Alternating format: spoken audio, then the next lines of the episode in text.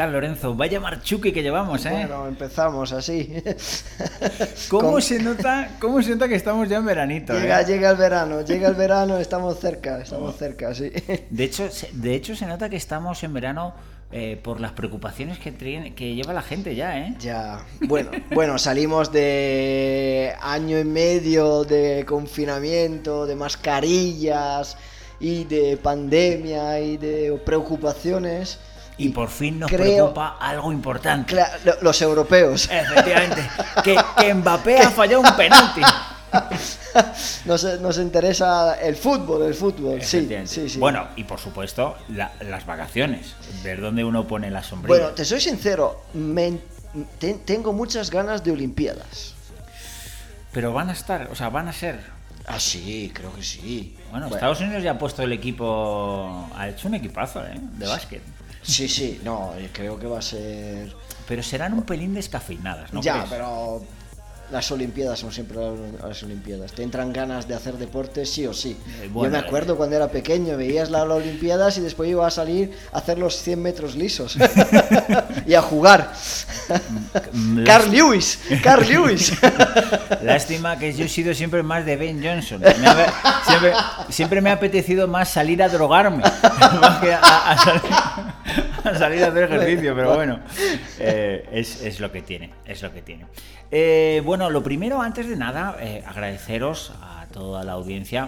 mm, Bueno, pues el, el- el buena, la buena acogida que ha tenido el libro, Sí. eh, las buenas referencias que ya vamos leyendo. Sí. Y bueno, parece ser que está gustando. O sea, algo bueno hemos hecho ahí. Sí, algo ha gustado y me encanta, ya lo he dicho en otro podcast me parece, me encanta muchísimo que sean nuestros alumnos Mm. que nos escuchan todo el día y además van a comprar el libro porque saben que van a recibir valor y de- de- dejan la reseña diciendo fabuloso, increíble, es lo que escuchamos todos los días.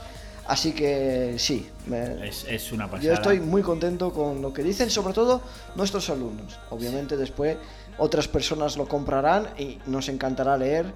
¿Qué le Sí, parece? claro que sí. De hecho, yo creo que es un libro que va, va a aportar muchísimo valor, insisto, no solo al trading intradía, sino a aquella persona que tiene, eh, bueno, que quiere gestionar su dinero, que quiere mm, tener, quizá elevar su termostato financiero respecto al tema de, de la gestión del dinero. Y creo que es un libro que, que puede ayudar muchísimo, sin duda, sin duda alguna.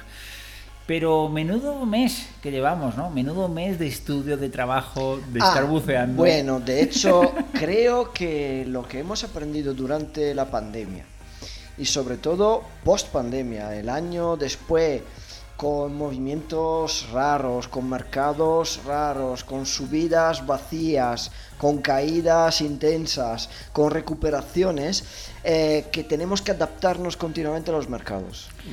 Día tras día, sobre todo es una mezcla potente entre adaptarse a lo que pasa, pero con cosas que siguen para siempre. Sí, sí, porque, eh, eh, bueno, eh, la verdad es que quieres permanecer en ese en ese estatus de trabajador. Nosotros empezamos a hacer el DAX y estuvimos unos años que prácticamente no Era hubo que- solo DAX, DAX, Solo DAX y DAX. No había que hacer prácticamente nada, Nada. funcionaban los volúmenes, eh, siguen funcionando evidentemente, Correcto. pero ahora pues hemos tenido que abrirnos a más mercados también, empujados por un montón de alumnos que tenemos en Latinoamérica, pero por las circunstancias de- de- del volumen, Las ¿no? Y- y- circunstancias de los movimientos, del volumen, de los mercados, de los nervios que tienen cada mercado y de hecho acabamos de alcanzar un estudio hecho en, en, eh, colaboración con, con un alumno que se ha puesto ahí y ha estudiado los últimos 18 meses y hemos sacado conclusiones. Bueno, la, la primera conclusión que hemos sacado es que todo lo que hemos dicho día tras día sobre el trading es real. Absolutamente. y tiene comprobación numérica. La segunda comprobación que hemos sacado es que esta lógica tiene una ventaja brutal. Hemos sacado números que salen alrededor del 81% de aciertos y rentable porque hemos introducido condiciones y premisas para rentabilizar aún más cada movimiento bueno. Así que muy contento. Es mucho trabajo constante. Es, cada día es día uno, como he dicho. Cada día es día uno, pero aprendiendo de los días unos anteriores. Y es como un aprendizaje constante. Es como una máquina de ah, inteligencia artificial que va aprendiendo de sí mismo y va mejorando y afinándose. Totalmente. Y además yo, yo, estoy muy orgulloso porque precisamente hemos hecho algo que ya advertía Ayn Rand, ¿no? Que dices, puedes ignorar la realidad, pero no puedes ignorar las consecuencias de haber ignorado esa realidad. Nosotros Ah, no lo hemos hecho. No. No lo hemos hecho. O sea, es decir, hemos sido eh, concienzudos a la hora de estudiar algo que sabíamos que tenía ventaja. Que sabíamos que la lógica era aplastante, pero aún así hemos sido capaces de eh, ir afinando, ¿no? Gracias a Javier también, este alumno que ha hecho un trabajo espectacular, del que ya se están beneficiando todos nuestros alumnos Gold. Correcto. Pero bueno, esto hace que llevas 10 años haciendo trading, pero aún así te tienes que remangar, tienes que volver a estudiar. Es a veces da fatiga, pero es Sí. la única forma de estar en el juego. Y puedes hacer eso solo si tienes referencias claras. O sea, no puedes darte cuenta de que los mercados se están moviendo raro si no sabes cómo se mueven cuando se mueven bien. y si no sabes aprovecharlos cuando se movían bien. Nosotros teníamos reglas claras cuando los mercados eran fabulosos. En cuanto han empezado a moverse raros, nos hemos dado cuenta, hemos visto alguna anomalía, hemos enfrentado a la anomalía y hemos producido las soluciones. Yo creo que es motivo de estar contentos, ¿no? De, de o- o saber contento y orgullosos. Totalmente, de haberse, de haber sabido adaptarse a, a las realidades, ¿no? Y a raíz de esto, claro, todo ese proceso es mm, automático, nos apalancamos gracias a la tecnología para poder ir atrás un año y medio, ir chequeando punto a punto, o sea, sin, sin esa tecnología no sería posible. Pero es cierto que en, las preguntas que vais dejando en info.borjatube.com, en el email, muchas personas preguntan si es posible o no eh, pues automatizar nuestra metodología, nuestro sistema. Y la realidad es que hemos tenido un montón de alumnos, muchísima gente que sabe manejar eh, el algoritmo o la máquina, meterse, pero no terminamos de conseguir algo que sea absolutamente automatizado. Pero quizá no haga ni falta. Yo creo que, bueno, primero estoy de la idea de que no se puede automatizar, porque automatizar una metodología necesitas una estabilidad tan constante a lo largo del tiempo que no te, no te permite en estos instantes. Porque, por ejemplo, un sistema automatizado mm, no se daba cuenta de lo que estaba pasando y simplemente no operaba. No se producían las condiciones, pero no se daba cuenta de, oye, no está pasando esto esto esto, ¿qué podemos hacer? Nosotros como seres humanos, con referencias, entreno y experiencia, estando delante de la pantalla todos los días, hemos empezado a decir, oye, vamos a ver los mercados y nos vamos adaptando. Y hemos Correcto. visto el Eurostox, los americanos, los volúmenes, la mañana, la tarde, las situaciones, los patrones.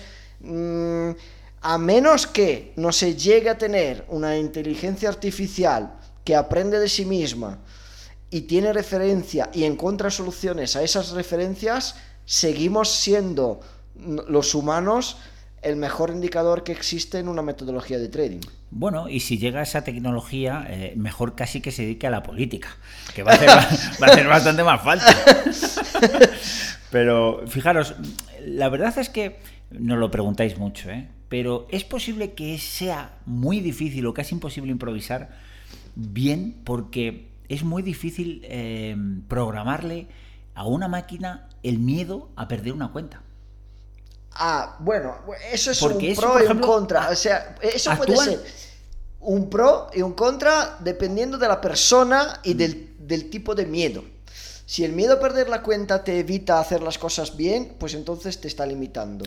Pero si el miedo a perder la cuenta te empuja a hacerlo lo mejor posible, la operativa, pues entonces un eh, incentivo. es un incentivo. Sí, sí, sí todo esto... Yo siempre he dicho, por ejemplo, que yo siempre he salvado mis cuentas de trading por el respeto que le tenía el dinero ganado por mi padre. Sí, esa sea, carga emocional La en carga positivo emocional que tenía... de saber que mi padre había ganado dinero a lo largo de su vida trabajando 15 horas al día, 48 años de su vida, ¿eh?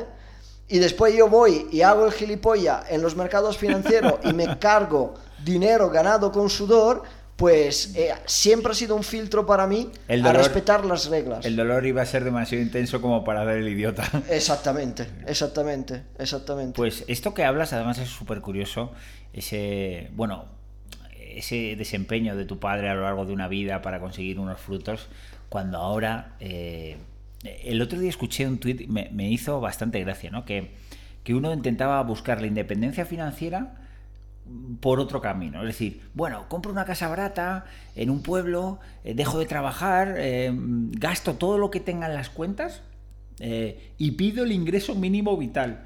Y en una casa de pueblo, ahí escondida, soy capaz de vivir con 500 euros al mes de ingreso mínimo vital. Vale. Fíjate cómo es el- la sensación, el pensamiento de una inmensa mayoría. Cuidado, esto no era un tuit apoyado por cuatro... Wow, wow. No, no. O sea, Ah, es una sociedad que ya busca el. No sé, eh, no- es que eso no es ni minimalismo. Es que, ¿a, a cómo lo llamamos eso? eh, El- Creo que es miedo a no ser capaces de ser, de producir valor.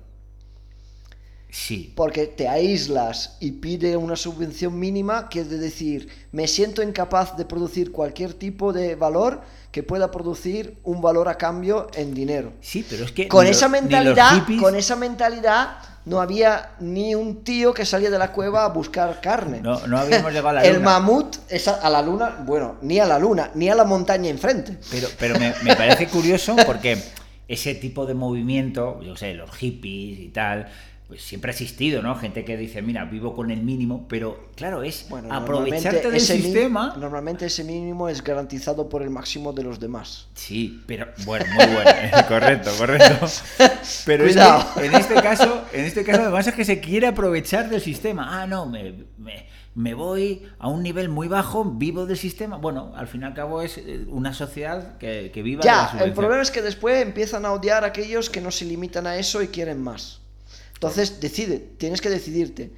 ¿Quieres vivir tú al mínimo y criticar a los demás? ¿O quieres hacer algo y aprender de alguien que está intentando su máximo? Pero, pero fíjate, es que está pasando prácticamente eh, en todos los ámbitos. A mí me, me llamó poderosamente la atención una declaración del, del ministro de Universidades, o sea, Ah, un ministro, bueno. Dice, no, no, hombre, es que condenar a los alumnos por un suspenso eh, es elitista, porque machaca al de abajo y, y favorece al de arriba. O sea, en realidad, la culpa de mi hija que ha suspendido es del que ha sacado un 10. o sea, ¿pero qué, pero qué mundo estamos construyendo? Eh, Pero ojo, Lorenzo, que eso lo ha dicho un ministro. bueno, eh, un ministro que... Estamos entrando en un sistema, una cosa peligrosa, eh, en un... Ojo que nos bloquean el. Nos, nos banean, nos banean el podcast. Spotify, Spotify, cuenta cerrada de Borja Tuve. Nos banean el- el podcast. Eh, pero No. yo creo que estamos en manos de personas que están alimentando la dependencia emocional y monetaria para que ellos puedan seguir haciendo lo que les da las ganas y controlar poder, gestión y dinero. Ya, pero es que ese odio que hay hacia los productores, es decir, imagínate, hay más tweets eh, casi eh, criticando a Mancio Ortega, las donaciones y tal, que, mm, que todo lo que ha hecho por, por la economía, por el país, por, la, por el Ya, tejido productivo, que ese tío paga 150.000 nóminas todos los meses. Y hay más tweets criticando de no, se lleva la producción aquí o en tal. Entonces, eh, da, da miedo, ¿eh? Da La- miedo. eh, La, la rebelión de Atlas escrita hace 70 años cada día es más real y más actual. Así que Eh, solo puedo invitar de leer el libro pensando lo que está pasando ahora mismo, todos los personajes que hay en ese libro, todas las personas que hablan ahora, en estos momentos modernos, así dicen, y hacer comparaciones y ver hacia dónde vamos. Bueno, eh, Cuidado con todo. Sí, sí, sí, es cuidado con todo. No, no, no quisiera yo terminar esto, esto así con, con- con- con algo tan Pero yo quiero saber, ahora España entonces está contra Suiza. Ah, bueno, sí. Bueno, lo importante. Vamos, la a lo, vamos a lo, Vamos vamos a lo importante. Sí, España está contra Suiza porque ayer Francia E Italia decidió autoeliminarse. Y ta- Y, y entonces Italia tiene a Bélgica, que es un hueso duro de roer. Pero entonces, Para- después en semifinal, ¿qué somos? ¿Italia-España si ganamos? Sería una semifinal. Bueno, yo creo que pff, España no creo que tuviera muchas posibilidades. Bueno, Eh, si, ha si cualquiera que llegue a semifinal tiene todas las oportunidades que los demás. Sí, pero Italia está. eh, O sea, lo pasó bastante mal en su cruce, pero ha jugado muy bien. O sea, ha vuelto a ser una Italia. De hecho, es alucinante porque Italia juega al toque, juega veloz, rápido. O sea, porque antes a lo mejor era un. Era más especulativo el juego de Italia, ¿no? Como diciendo, bueno, tal, tenemos ahí a alguien arriba bueno, a ver si meto un gol y aquí. Yo, no- yo soy sincero, no he visto todavía un partido de Italia. Eh, de- Espero solo de- las semifinales. Yo me, me Tú te- enciendo la tele solo en los partidos importantes. Bueno, bien, eh, eso está bien, eso está bien porque así no sufres como yo por España, pero... Y además, siempre teniendo el problema que me gusta jugar, pero no me gusta mirar los deportes. Eh, y el fútbol Hombre, hombre. me cuesta mucho. Así que para poder ver el fútbol en la tele, espero los partidos importantes. Sí, sí, sí, sí. Bueno, eh, en fin, pues. ¿Y vacaciones qué, Lorenzo? Porque ese es el otro temazo, el, el, el- el A temazo de la actualidad. Yo opino que en cuanto tú encuentres algo que te gusta de la vida, las vacaciones eh, se vuelven una molestia. Voy- Voy, a contar Un in- estorbo. Voy a contar una intimidad. A, a Lorenzo le, han fastidiado, le ha fastidiado una marca las vacaciones, que le tiene pillado ahí. claro, claro, porque algo estás esperando y algo no llega, ¿no? Va, no, bueno, no, me- mejor no hablar de eso. Vaya. Bueno, eh, son problemas de. eh, Mira, ¿no ves esos problemas del libre mercado? Si alguien paga más por tu chip, pues se van a tu marca. ahora, estás, ahora estás sufriendo el libre mercado, Eh, pero. Estoy sufriendo, sí, la, la escasez, la escasez de chips, componentes electrónicos. Sí, pero Así bueno. que, vale, esperaremos. Sí, irás a la playa, ¿no? Como. Eh, puede que sí, pero no lo sé.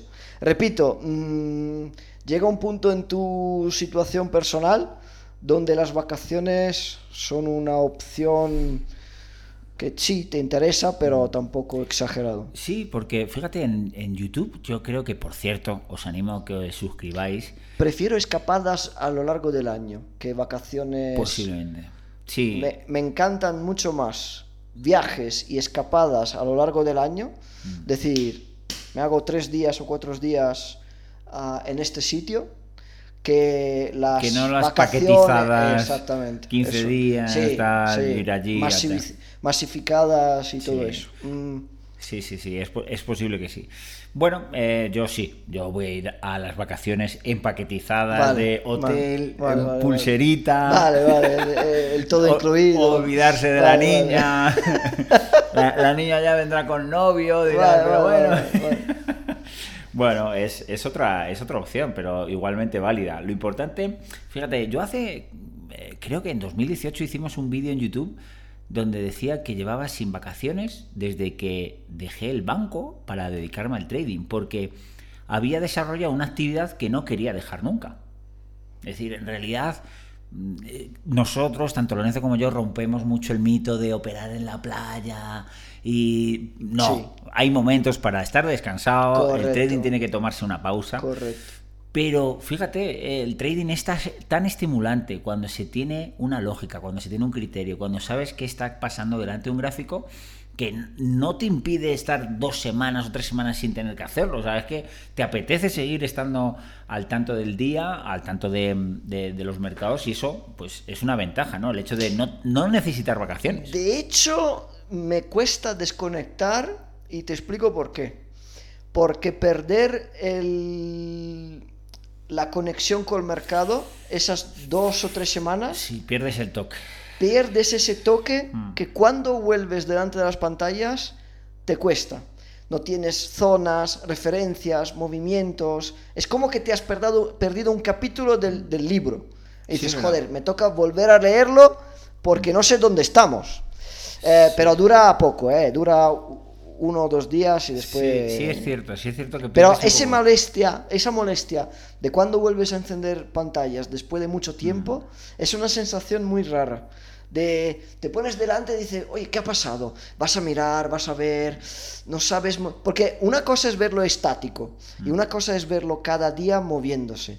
Le pillas, entras en ese flujo, en esa zona, en ¿eh? la famosa zona, entras en la zona del mercado y te ayuda a estar en sintonía. Totalmente. Bueno, em, sigo recordándoos que podéis dejarnos eh, las preguntas que queráis en info.borjatv.com. Muchas de las cifras, muchas de las preguntas que nos llegan es sobre cifras a, través de las cuales se puede empezar a hacer trading. Y esto es una realidad que ha cambiado muchísimo desde nuestra época cuando empezamos. Que, oye, había que tener unos ahorros. Hoy en día, eh, con la llegada de los micro y de los mini futuros, eh, Ahora mismo el mercado está abierto a cualquier tipo de bolsillo. Prácticamente. Bueno, ojo chicos, ahora mismo el mercado está abierto a cualquier tipo de bolsillo porque quiere el dinero de todos los bolsillos. Así que pero quien lo hace con criterio. Correcto. hay que con, hacer... con mil euros no, vamos, no, podía ni, Yo me acuerdo cuando se hablaba de que mínimo tenías que tener 30.000 euros para tener futuros y tenías que tener una cuenta de 50.000. Y me acuerdo la, la, la, típica excusa que se decía cada uno de si tuviera más dinero en la cuenta ganaría mejor. pues no, no es eso. No, no, de hecho ahora eh, es curioso como muchas veces hacemos de crecer la cuenta del alumno. Claro, hay que tener el mínimo indispensable y el máximo conocimiento posible. Correcto, sí, sí, sí. Y, y esto es una realidad que ha, que ha cambiado radicalmente en, en, una década, ¿no? Que llevamos más de una década ya. ¿Cómo pasa el tiempo, eh, Lorenzo? Sí, de eso iba a decir. Hemos ayudado bastante a que se cambiara esa. Con... Así que hemos empezado a poner algún ladrillo nosotros en la, en la pared y en el tabique del trading. ¿eh? Sí, pero ¿sabes qué pasa? Que Este es el séptimo año de, formación que damos. ¿eh? Sí. Y es más de 10 años que estamos en el trading. ¿eh? Sí, pero me jode mucho porque al fin y al cabo nos ha costado mucho dolor llegar hasta aquí. Es decir, ah, pero que aquí estamos. Ya, totalmente. Pero, pero las cosas que hemos explicado muchas veces han sido fruto de pérdidas, de estar, de estar una noche sin dormir porque ah, tal. Eh, ¿Cómo no somos capaces de llegar a esto? Y, bueno, ahora es verdad que es muy gratificante saber sobrevivir delante de un gráfico y a las pantallas y, y a las realidades que nos brinda el mercado. Pero, es que la satisfacción que tenemos ahora, la satisfacción de que tenemos ahora es haber sobrevivido a esos momentos, mm.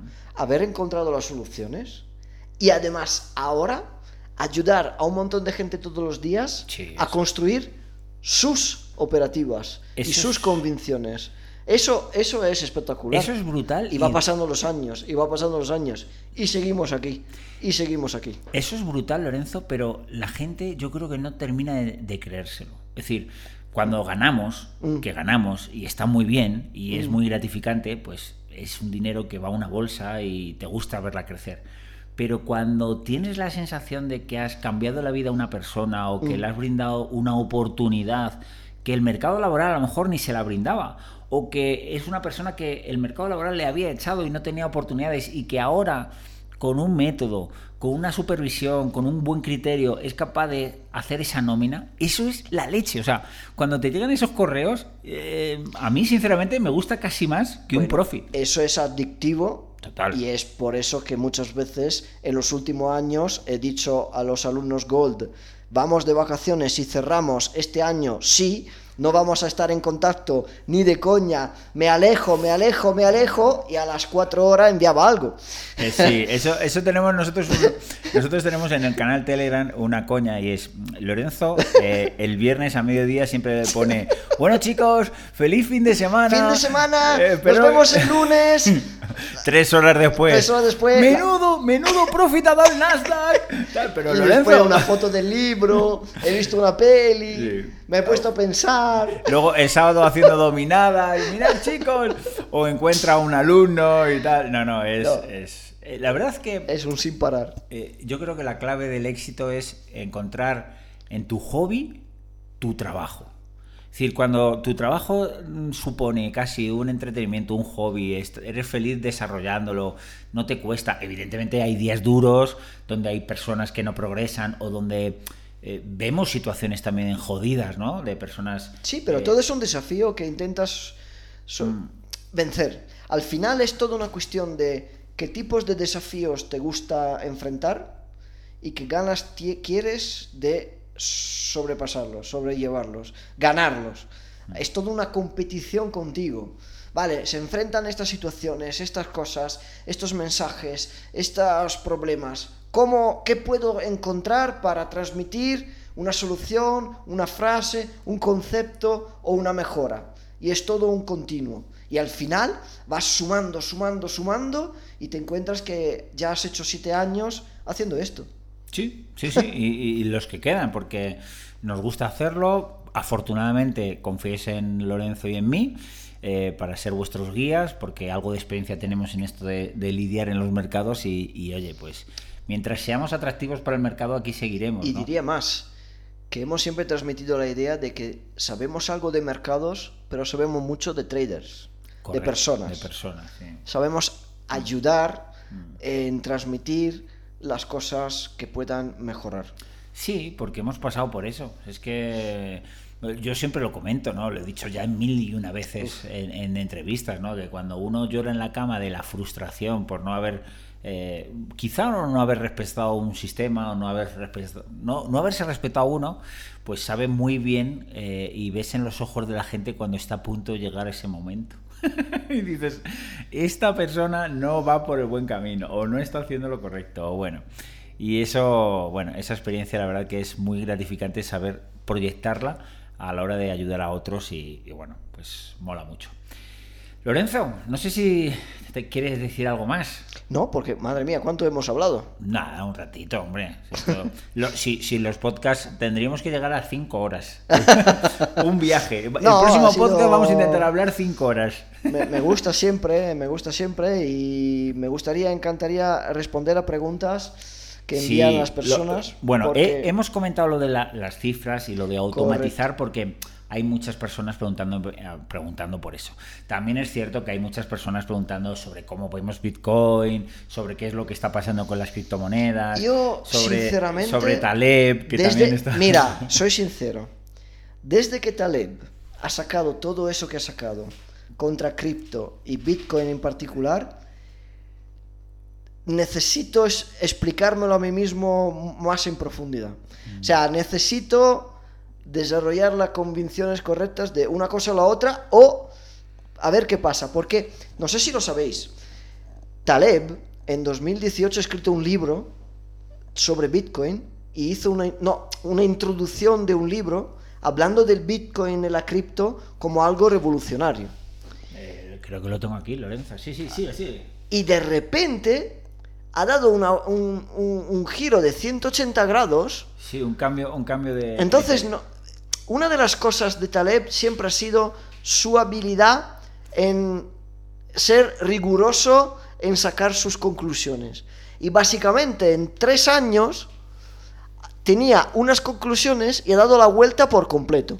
Y eso me deja un poco, no sé si está en un pique con alguien, le ha pasado algo o, qué, pero necesito entender muy bien esto. Con pues- máximo respeto a Taleb, porque a mí personalmente sus libros me han ayudado mucho. Sí, absolutamente. Bueno, eh, creo, juraría, estoy mirándolo justo ahora mismo en la biblioteca. Creo que es el patrón Bitcoin. Puede ser. Que creo que es la introducción es de Nassim Taleb. Pero bueno, yo creo que también tiene eh, está legitimado equivocarse a veces. Absolutamente. bueno, pero es una mente muy matemática. Sí, pero Y antes de lanzarse en algunas conclusiones, me sorprendería mucho que hubiera hecho un fallo tan grande. O sea, es por eso que me quedo muy, muy perplejo, muy pero perplejo. fallo tampoco ha tenido. Fíjate que él liquidó posiciones. Bueno, ha, liquidado básicamente máximos. Claro, él ha liquidado 50.000. Luego subió a 64.000, pero ha liquidado a 50.000. A 50.000 ha dicho, vendo todos mis Bitcoin porque para mí Bitcoin no... ¿Es una estafa o es...? Y es cero, vale cero. Vale cero. Y, ha liquidado a ese precio, ahora está en 35, según estamos hablando, 36.000. Y veremos a ver. Eh, hay otras voces eh, también muy autorizadas que dicen todo lo contrario. El mismo Rey Dalio habla de que es una, es, un, es una reserva de valor real Bitcoin. Eh, el otro día vi una charla de un millonario mexicano eh, que dijo, ¿qué se llevaría usted mm, si, si le hicieran un viaje a 30 años? ¿Qué se llevaría? El dinero, las propiedades, tal. Y el, el chalao, entre comillas, dijo que los bitcoins. O sea, bueno, eh, en fin, Sí, hay, no. hay- hay personas, yo por ejemplo sigo a, bueno, usuarios de Twitter, no, son, son profesionales del mundo del emprendimiento, Business Angel como Eneco Kenner o Nork, como mucha gente lo dice, o Samuel Hill que, que dicen que, que es bueno, que la tecnología es real, que existe, que ya se está implementando en un montón de proyectos y que, y que veremos crecer al Bitcoin. El problema es que mucha gente se ha metido para especular. Y yo creo que... Yo y- creo que no han entendido la naturaleza del Bitcoin. y yo creo que Taleb habla más de, de la realidad del... Del de- utilizo. Correcto, del ecosistema que se está generando. Ahí puede haber bastantes discrepancias, pero yo creo que la criptografía, la matemática, la estadística, eh, eh, combinada con la tecnología, todo eso, yo creo que tiene la capacidad de transformar un montón de industrias. Pues Otra te- cosa es comprar Shiba te- o Dogecoin. Te, te soy sincero entonces y voy a decir algo que la gente normalmente no está acostumbrado a decir y es no tengo suficientes datos para tener una opinión clara. Eso, eso en España no se puede hacer. No se puede decir. Jamás trabajarás No- en la tele. No, no puedo ir a, a Sálvame, ¿no? Donde saben todo de cualquier situación. Pues no tengo suficientes datos para formarme una opinión para compartirla. Correcto, mira, acabo de encontrar el libro, efectivamente ¿Tiene es la introducción de Taleb? es la introducción de Nassim Taleb, Pues la tengo la que leer. cual tengo, tengo subrayada y Pues bueno, tres años después no vale de- nada. de hecho, sí, totalmente. En enero del 2018 Taleb decía, leo, leo, eh, leo palabras textuales.